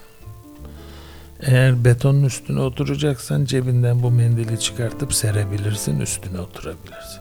Çok iyi. Teneffüste düşersen, dizin kanarsa mendili suyun altında ıslatıp kanı bununla bastırabilirsin, temizleyebilirsin. Burnun akarsa bununla burnunu temizleyebilirsin. Ve daha bir sürü şey. Dolayısıyla mendille benim aramda bir aidiyet başladı. Bu ilkokul döneminde devam etti ama daha sonra maalesef sürmedi. Bir dönem ki artık okullar bitmiş, hayata e, başlamış bir insan olarak annemi ziyaret ettiğimde bak dedi bunları sana vermeye karar verdim. Bir bohça getirdi. O bohçayı açtı. İçinde 40-50 tane mendil. Bunlar dedi işte kimisi dedenin, kimisi babanın. Hep birlikte baktık o mendillere. Bunlar artık senin dedi. Ben dedi evde bunları koyacak yer bulamıyorum. Ve benim mendil koleksiyonum böyle başladı. Sonra o günleri düşündüm. Yani eee, beni büyük bir insan olmaya davet eden bir nesneydi mendil. Ama düşünürken şunlar da aklıma gelmedi değil. İnsan iki bez parçası arasında yaşıyor. Bunlardan bir tanesi doğduğunda sarıldığı kundak, diğeri de e, Giderken- toprağa giderken, giderken. sarıldığı kefen. İşte bu iki bez parçası arasında bir başka bez daha var. Ama kız olun ama erkek olun. O da mendil. Çok güzel ya. Güzel. Hoş. Ee, bu mendil meselesi e, o kadar e, çeşitli ve e, cezbedici renklerle, kumaş çeşitleriyle ve kendi içinde üretilmiş farklı alanlarda e, sizi araştırmaya yönlendirecek bir nesne ki girdiğiniz zaman bu alana hakikaten e, çıkmakta zorlanırsınız. Örneğin Japonlar bugün hala e, bez mendil konusunda çeşitlilik ve kullanırlık anlamında dünyada en üst sıradalar. Vay, çok enteresan. Ya sormayın. Çocuklar için üretilen mendiller, ergen gençler için üretilen mendiller, eee, evlilik dönemine gelmiş insanlar için Evet. üretilen mendil çeşitleri ve olgun insanlar için ve yaşlılar için. Bunların boyutlarından tutun üstündeki desenlere ve renklere kadar. Bir de tabii koleksiyon mendilleri var. Yani önemli modacıların, önemli tasarımcıların tasarladığı ipek üstüne, kıymetli kumaşlar üstüne basılmış mendiller var. E tabii e, kullanım açısından da e, Peki ben şimdi boynuma sarı bir mendil bağlasam sokağa çıksam var mı bunun bir anlamı? Valla bugün için boynuna sarı bir mendil takıp sokağa çıksan ne kadar anlamlı olacağını bilmiyorum ama eee, Osmanlı döneminde işte o cumbalı eee, pencerelerin arkasındaki eee, kızların eee, yavuklularıyla arasındaki iletişimin bir parçası olduğunu biliyorum. Yani sarı bir mendil gösterdiği zaman eee, sevgilisine kız Hı hı. hastayım çıkamıyorum demek. Sarı takmayayım yanlışlıkla ben başka bir şey. Güzel bir renk bana söyler misin Alparslan? Vallahi işte kırmızı evde bir problem var. Dışarı çıkmak yasak. Demek. O demek. Peki. Tabii eee, mendil eee, eee, o kadar eee, şey ki eee, LGBT dünyasında da mendilin ayrı Anlamı bir sembolik değeri var. Mendillerin renklerinin sembolün sembolik değerleri çok. Eee, eğer eee, cebiniz arka cebiniz pantolonunuzun arka cebinde eee, turuncu bir mendil sarkıyorsa hani artık ben eee, eski sevgilimden ayrıldım manasına geliyor. Ya da işte mavi renk olduğu zaman bu daha başka bir eee, anlam taşıyor. Eee, mendillerin de hem renkleriyle hem de eee, büyüklükleriyle ve üzerindeki desenlerle taşıdığı bir eee, gizli eee, anlam, Anlam, dünyası da var. var yani. Bir Evet, mesaj var. güzel. Sevgili Alparslan bir de bizim ceketlerin cebine konan mendiller var. Evet. Mesela öyle bir şey yok oldu yahut da çok azaldı artık. E, Hoş, çok hoş bir şeydi yani. Çok Kravatla severdim. beraber, Kravatla, evet. kravatla beraber sürdürülen bir şeydi. İkisinin e, kumaş Uyumu. olarak Kombin. birlikteliği ya da e, biraz daha flamboyan bir insan olduğunuzun ifadesi olarak öyle e, işte e, çok özenle katlanmış değil de Evet, şöyle buraya sıkıştırılmış. ama şöyle sarkan bir mendil. E, bunun ipek mi olduğu ya da işte e, poplin ya da pamuklu mu olduğu Evet. vesaire böyle Hepsinin bir mesajı var. bir mesajı vardı. Ee, ben e, mendil kullanan bir erkek olarak e, mendilimi kendim yıkarım. Bazı durumlarda eşim onu yıkar ama e, kendim yıkamayı tercih ederim. Evet. Ben çocukluğumda hatırlıyorum. Mendil ütülenirken kol alınırdı. Ya. Böyle o kolayı da olacaktı. Gibi. Ve bir de şey geldi aklıma şimdi. Dedem aa, bayramlarda kapıyı çalanlara mendil içinde para verirdi. O mendillerin renkleri vardı. Mesela 5 liralar kahverengide, 10 liralar mavide, işte kırmızı mendiller de 50 liralar. Kapıya işte temizlikçi gelir, davulcu gelir Ramazan'da falan. Herkese farklı. Bir gün sordum dedim ki Niye dedim bu paraları mendile koyup veriyorsun dedeciğim yani. Mendile ve fazladan mendil de veriyoruz bir de çünkü dedim. Para dedi gösterilerek verilmez dedi ayıptır dedi. Mendil içinde veriyordu. Eğer paran yoksa gelen çocuğun gönlünü almak istiyorsan onun içine bir tane lokum koymak bile bir şeker parçası koymak bile o kadar mutluluk verir ki şimdi e, mendilin e, insan hayatındaki e, varlığı çok enteresan hikayelerle de anılır. E, sizin çocukluğunuzda size verilen bir mendil eğer o mendili saklarsanız yarın bir gün belki de kirvesi olacak olduğunuz bir sünnet çocuğunun eee, sünnetinde eee, keşkek kazanında keşkek döven bir adamın koluna bağlayacak olduğunuz bir mendil olabilir. Ve kirvesi olduğunuz çocuğa bak bu mendili görüyor musun? Bunu bana babam vermişti. Bak bu bir bayram günü bana verilen bir mendildi. Şimdi senin sünnet düğünün, senin düğününde keşkek döven bir adama ben bu mendili takıyorum. Peki plak geri döndü. Kaseti yaşadık. CD'yi yaşadık. Sonunda plağa geri döndük. Şu Mendile anda döner miyiz mi? Mendile döner miyiz? Evet çok güzel. Ne kadar güzel aslında. Aslında bunlar çok kaybettiğimiz değerler olarak bu. Ben neyi istiyorum biliyor musun aslında?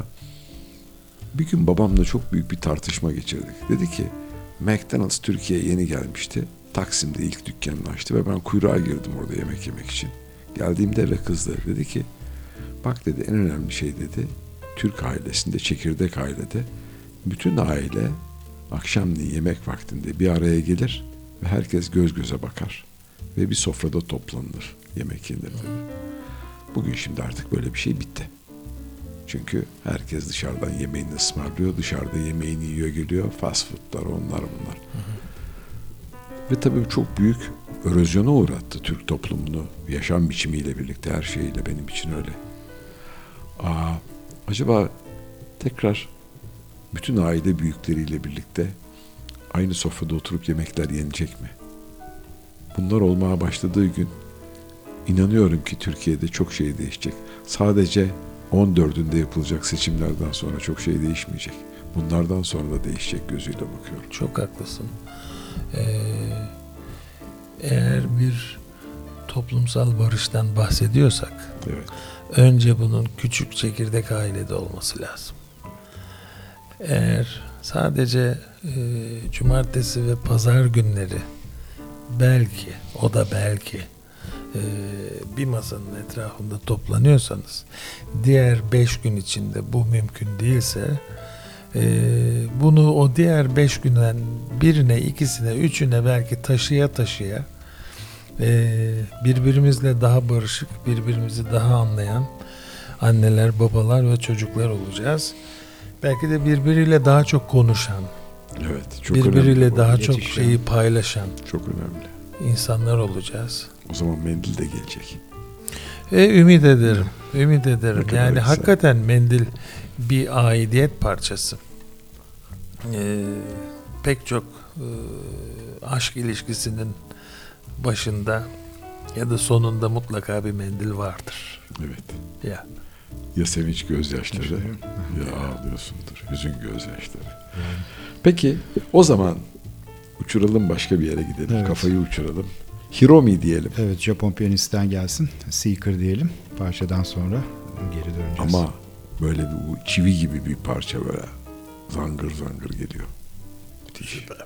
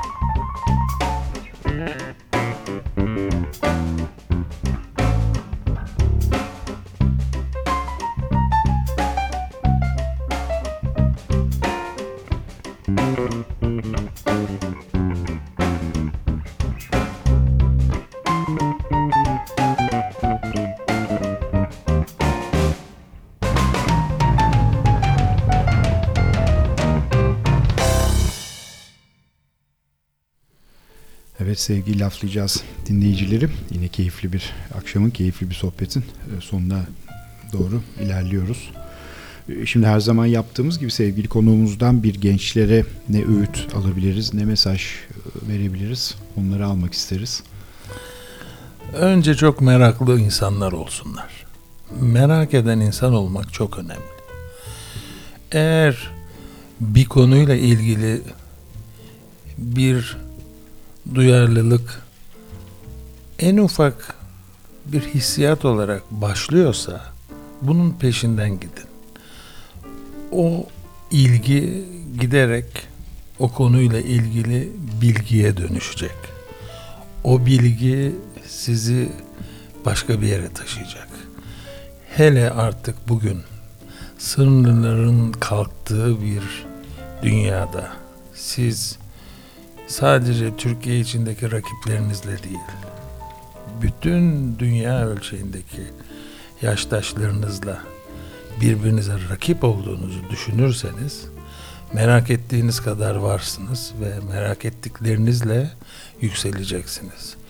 Bu şu demek, ben öğrencilerime hep onu söylerim. Ee, antenlerinizin sayısını arttırın.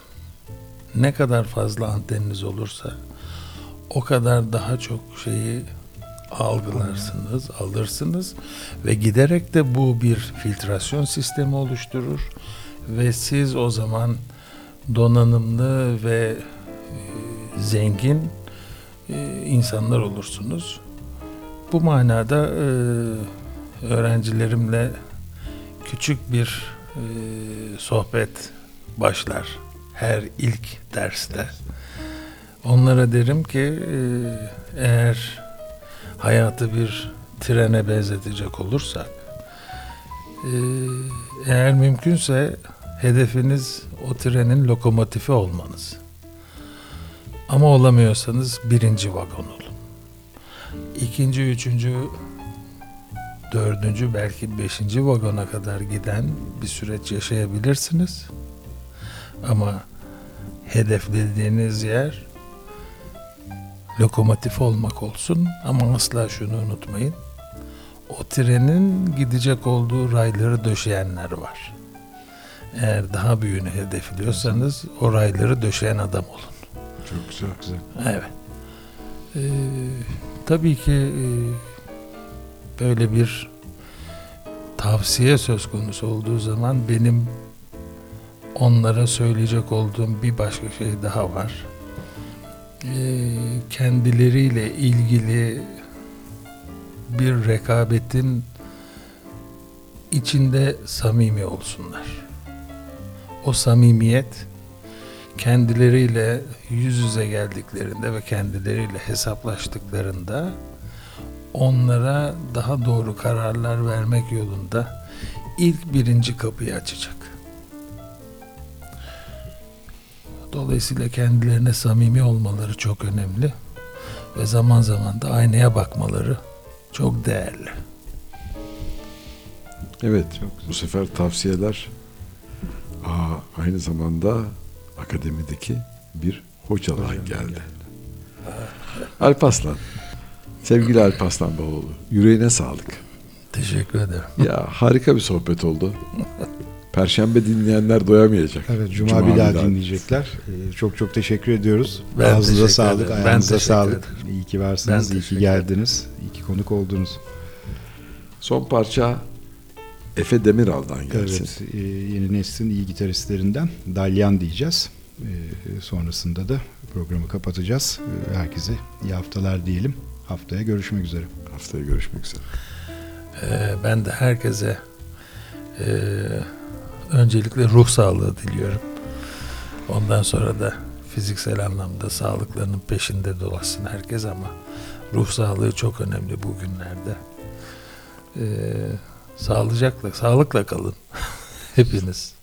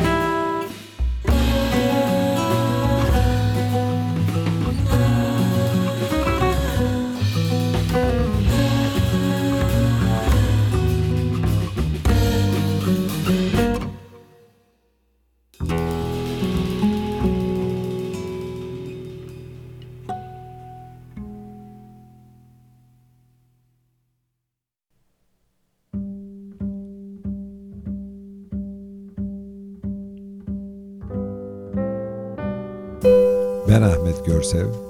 Ben Atilla Aygin'im. Ne yapacağız? Joy Jazz'da laflayacağız.